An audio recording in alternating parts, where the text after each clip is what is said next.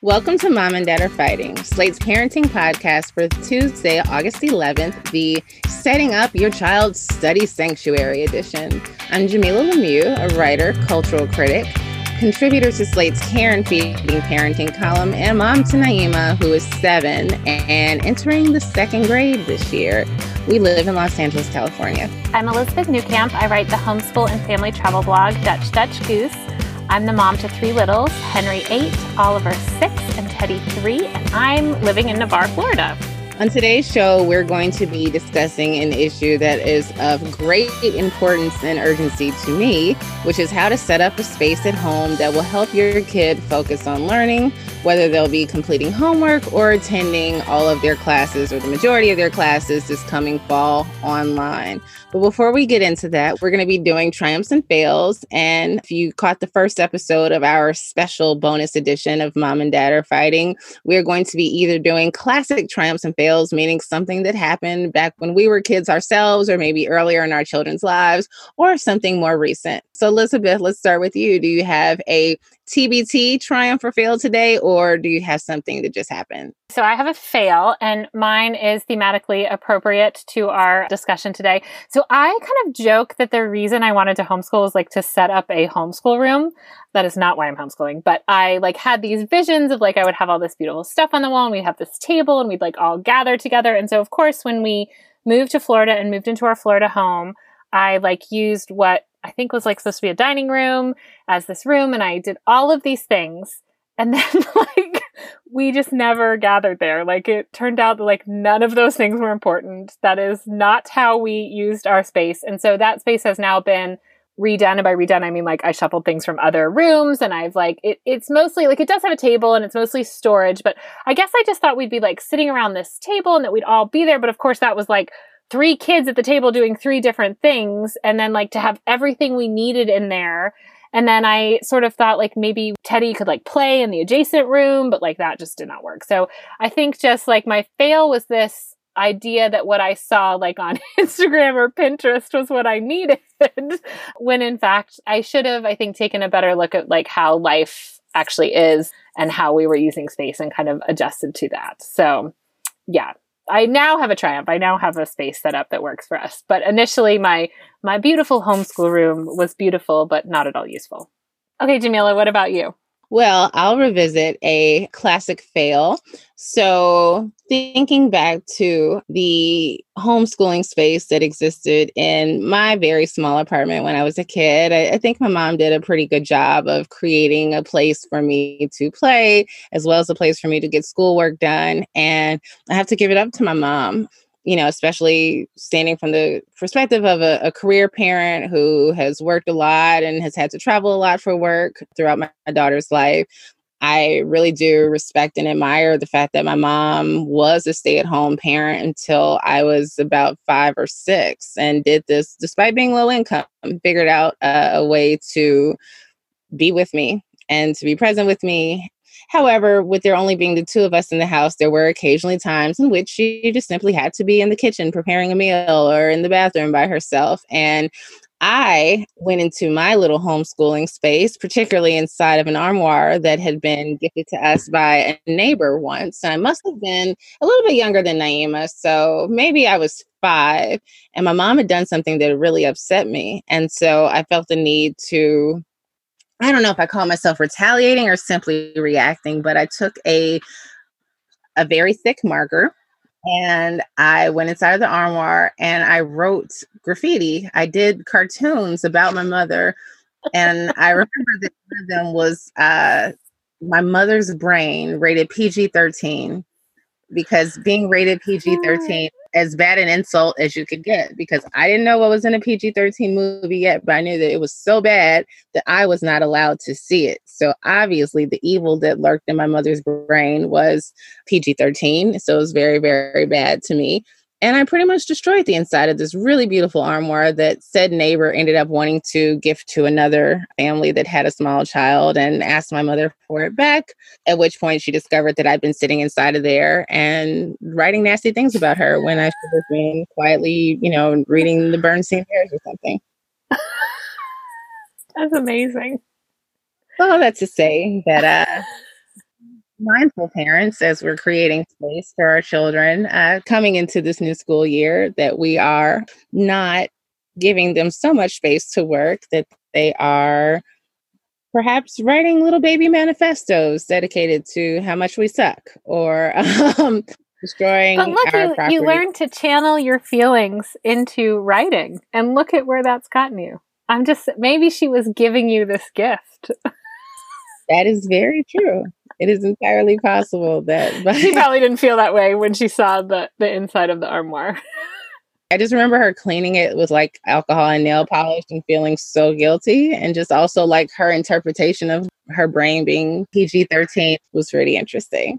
Okay, so let's get into our listener question, which is being read by the one and only Shasha Leonard. Dear Mom and Dad, my middle schooler will be going to school online this fall.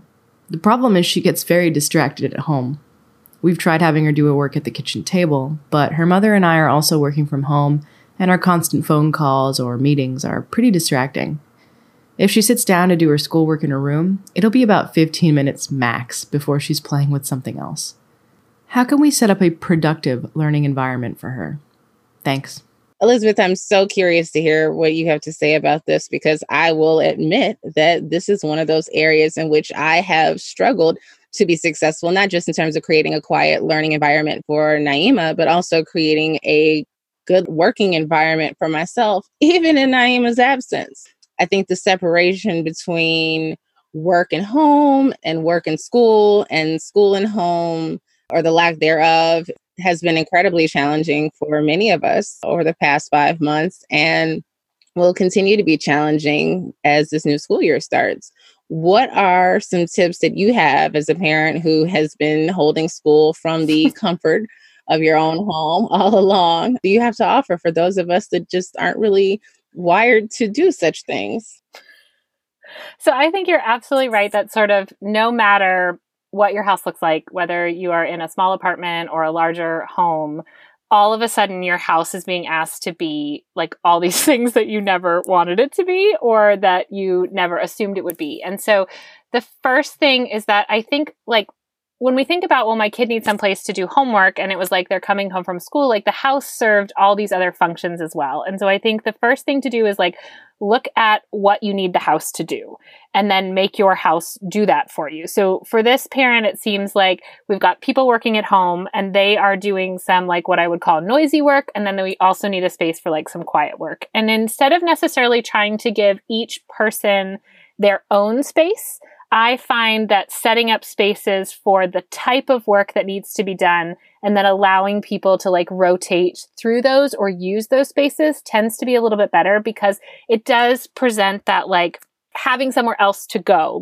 If the only space you have is in your child's bedroom, then you need to make that work. But if you can try to rearrange space so that people have spaces in which they are sleeping and playing and spaces in which they are working, I think that can be really helpful just like for mental health and for making your house, you know, feel a little bit bigger, like you're not stuck in this in this one space all day. But it, it is like really difficult. I have found that like like I said, I think in my fail, that I thought the room we were going to be in needed to be all of these things. And in fact, what I sort of needed was a quieter space that was distraction free where we could do the kind of work that needs no distractions. And for us, we found that like clearing out a guest room, like we're not going to have guests. So can we put the mattress under another bed? Can we just like take down the, you know, the bed frame and like put it against a wall and make that space a room that can have a desk, have an old table, like whatever you have in the house to make that kind of like our quiet distraction free room. And in that space, putting the things that you need. Now, because we have five people in my house and my husband is sometimes working at home, the first thing I did was find a space for everyone to put their things. Because if you want something to be organized, everything needs a space. So this can be a book bag. This can be a crate. This can be my favorite are those three tiered carts if you happen to have some of those. But I, I think the key is like if you have stuff in your home that you can repurpose. And I think if you have something that people can use to keep all their things so that like school time here are the things we need. So even though maybe you're not physically going back to school, you can prepare things that you need to have school time and have those be somewhere where you can go get them and use them and carry them around or move them. And at the end of your school time, that you're moving them back into there. And same with your work things. If you're setting up work at home, I think it is important to have a place that you like put your work stuff away when you're done with work time so that it's not just like sitting there screaming at you in your family space. So it sounds like in this particular home too, there's like an issue of people are loud and some people are talking on the phone we tend to use the master bedroom for phone calls. Like even if somebody has a Zoom call with a teacher or with extracurricular, we just like set up the computer in the master bedroom because we can close it off. We know it's kind of quiet in there and that gets used as like the louder space. And that gives everyone some separation and the feeling of some privacy. Now it can also be like if you have a closet or you have a pantry, like those are all valid places to use for these kind of activities. So I think just really see like how you can make your family space work for what you're doing. And part of that is also going to be like thinking about your schedule. For us, one of the things that really worked with everyone being in the home at the same time is for us to have lunch as a family meal and then make dinner actually our more like lunch meal where I pre-pack it and people go and get it when it's convenient for them. Because since we were all there, having lunchtime also gave the kids and Jeff and I this time where we were like, okay, we're touching base. How's this going? How's this going? Like that family time in the middle of the day he has some flexibility to be able to say like i'm taking lunch from this time so obviously like this may not work for you but if you can find like that time where you can all be together in a family and kind of acknowledge like we're all in this space how's everything going checking in and redoing those schedules like okay do you still have this call this afternoon? Do you need quiet? Like as much as you can trying to move those those things around. But i think part of the distraction for kids comes like when they were at school, there was all this stuff to distract them. Like, yes, they're sitting at a desk, but like their friend is doing something like there's stuff to watch and stuff to do in addition to your schoolwork. And now you're like, sit at this table and do this work and pay attention to this computer. So I think having them being able to move around, so like the place that they eat lunch isn't necessarily the place that they're doing all their work, an opportunity to like play or get outside and again, so much of this is just going to depend on like what your virtual learning, homeschool, whatever looks like. I know for our homeschool, like I literally have zones. So like the kids doing quiet reading are on this particular couch because it tends to be quiet and the books are located near there. Like if you're doing your Zoom, like I said, or some kind of virtual class, you're in the master bedroom. Like I've just kind of zoned things out so that there is an opportunity to have some space. And we moved all three boys into the same room to give us an extra bedroom that we could use for like a guest room or in this case for like an office. So I, I think also moving your space around. But I don't know, I, Jamilah, do you have like ideas or do you have like specific questions that I'm not thinking about or? I, I do have one big question, a challenge for me. And yeah. I'm certainly curious how functions in a house with so many people. But part of the challenge that I have we have a two bedroom apartment that would be a decent amount of space for two people, especially considering the name is only here 50% of the time, if this were not also now our school and our workplace. Right. But so, yeah. one, I would love some thoughts on how to work with smaller spaces. But two, what I struggle with is, you know, even if the house is organized to the best of my ability and everything is quiet and everyone has everything that they need to work, there's a person who might want to start a conversation with me because I'm physically in the same place as she is. You know, in the past, our kids couldn't reach over and touch us or hug us or go for a cuddle during the school day. And you know, there have been moments where it's been great, where we've just simply needed to have a moment and to take a, you know, a pause from working and enjoy each other or just talk to one another and and perhaps talk about something that has nothing to do with school or work.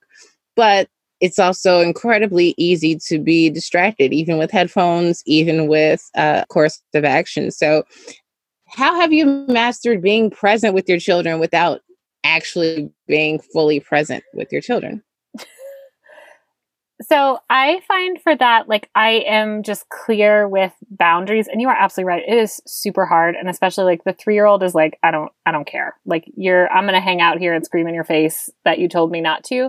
But I tend to like assign a task when I, because I do have to get like, I have some work and things that have to get done during the day while I'm homeschooling and while I'm home. And of course, like the nice part about freelancing is that like I am my own boss. I don't have that added pressure that I think a lot of people have of someone like standing over saying this needs to be done right now. So I absolutely acknowledge that like that is, that is just it's hard and it's terrible.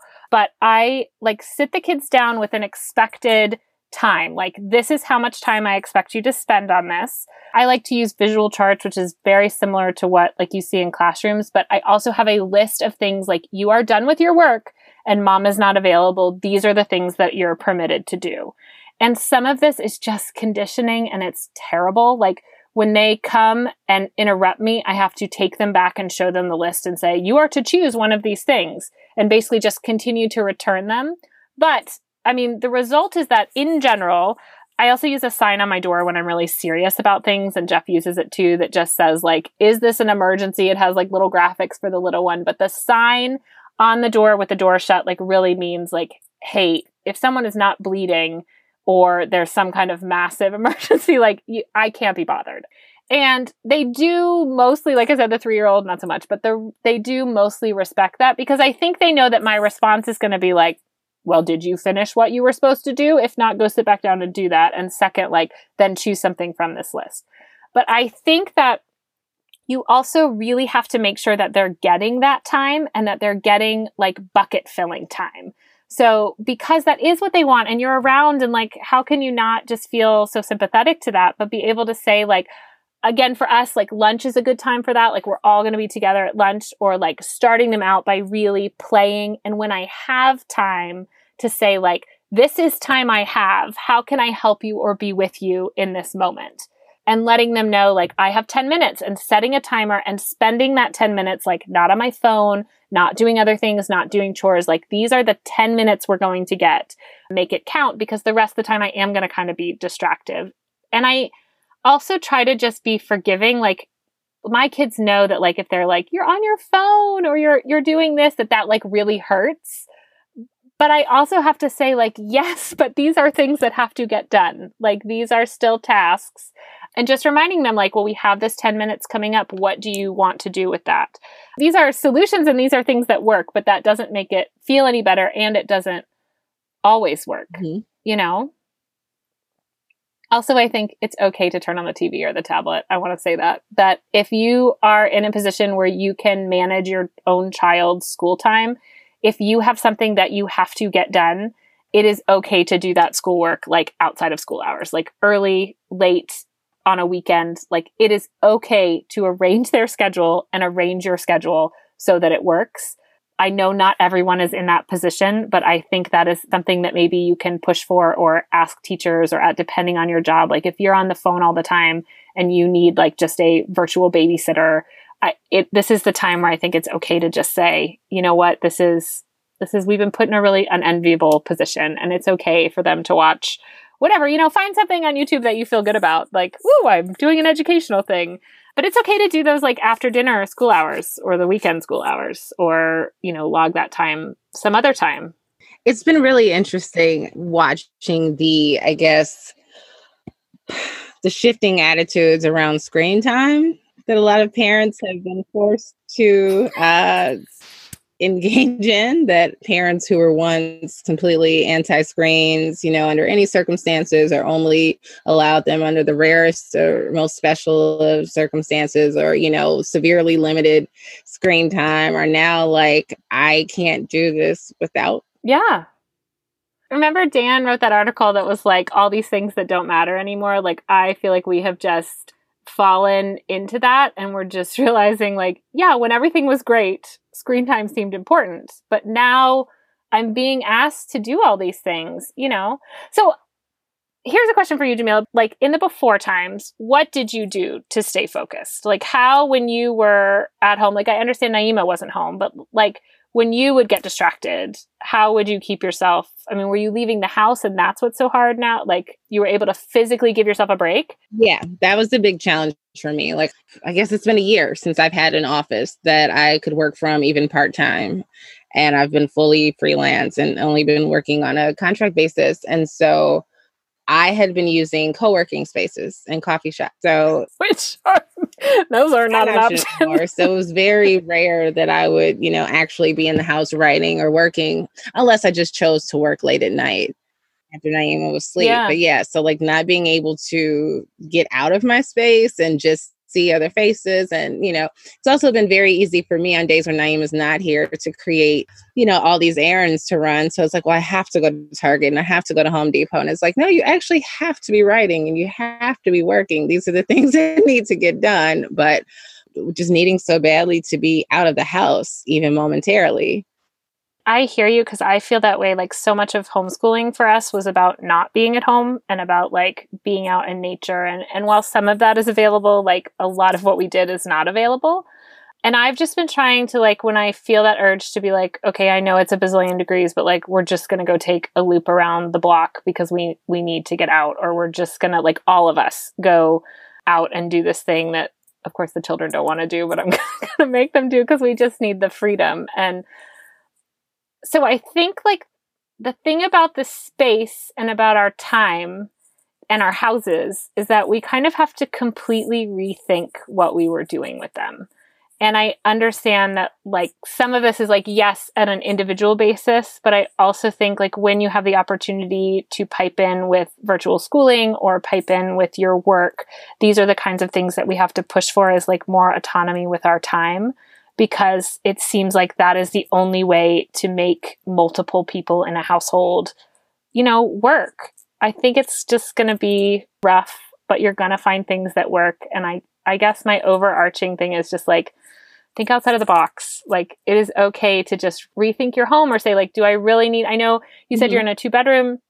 Like, when Naima is not there, can you have something that you put in and work in her room. You know what I mean? To have like another space or like, can you guys both sit at the table and set a timer and do, okay, we're going to do 30 minutes of just work and then we're going to debrief or make it a game or, or things like that. Like, I think we really have to do that kind of out of the box thinking and it, it's exhaust, it's exhausting. Like it is just exhausting. It really is. Uh, but we are we are made for this challenge. Uh, we don't have any choice but to to step up and meet it, and we're certainly not alone. So, letter writer, I hope that this was helpful for you. Uh, some of the ideas that Elizabeth gave were certainly helpful for me, and I would love to see this conversation continue on our Slate Facebook group. So search Slate Parenting on Facebook and let us know how have you successfully or unsuccessfully created a learning environment for your kids at home since things have changed or perhaps how have you